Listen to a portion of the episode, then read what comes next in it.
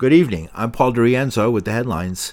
Israel's Prime Minister Benjamin Netanyahu vowed on Wednesday the war against Gaza will continue until victory is achieved.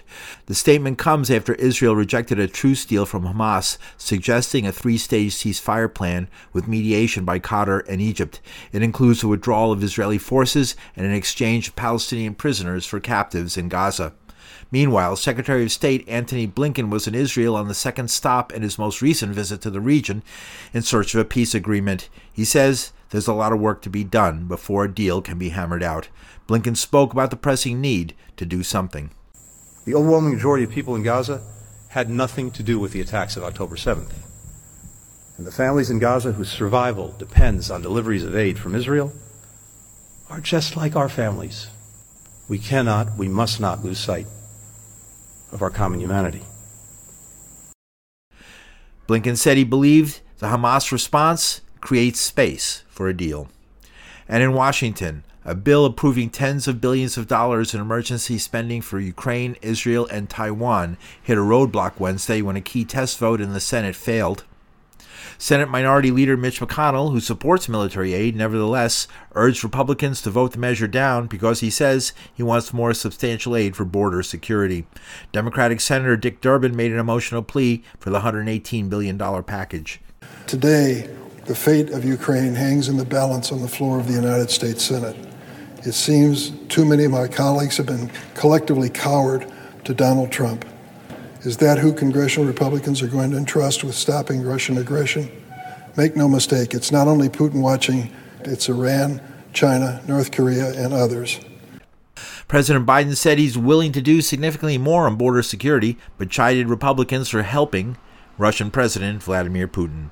Senate observers say a deal is coming and a Republican effort to impeach Homeland Security Secretary Alejandro Mayorkas failed Tuesday after four members of the caucus bucked party leaders and voted against an impeachment resolution in the House. The failure of the impeachment bill represents a major blow to House Speaker Mike Johnson, but he brushed off the loss on Wednesday, blaming a last ditch effort to get a sick member out of the hospital to make the vote. Yeah, on impeachment, last night was a setback, but democracy is messy. We live in a time of divided government. Uh, we have a razor thin uh, margin here, and every vote counts. Sometimes uh, when you're counting votes and people show up when they're not expected to be in the building, it changes the equation.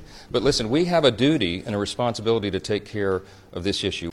Texas Democratic Representative Al Green recently had surgery. There was doubt he would make the vote, but he arrived after a dramatic holdup in the voting, casting his vote in a hospital gown. House Minority Leader Hakeem Jeffries said, No one made Green do it. Al Green uh, is a great American, a great patriot, and a great public servant. He has told his story uh, directly, and he made it clear to me that it was important for him to be present to cast a vote against this sham impeachment led by Marjorie Taylor Greene, targeting a hard-working public servant like Secretary Mayorkas.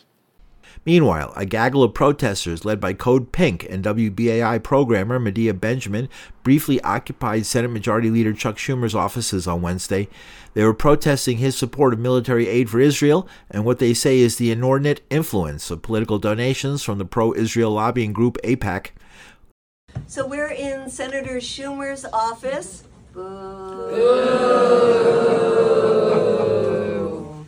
Because he has been pushing more money for Israel. He takes a lot of money from AIPAC, and he has been putting forward bills that would send another $14 billion to Israel in the midst of a genocide. Shame. Boo, shame. Medea Benjamin explained the protesters were there to get a meeting with their representatives. Well, we see them. They're all in a meeting right there. And so we've been knocking on the door and we've been putting some dirty money under the door because, you know, we are passionate. We care about these issues. People are dying. And they're sitting there like business as usual. Come talk to us.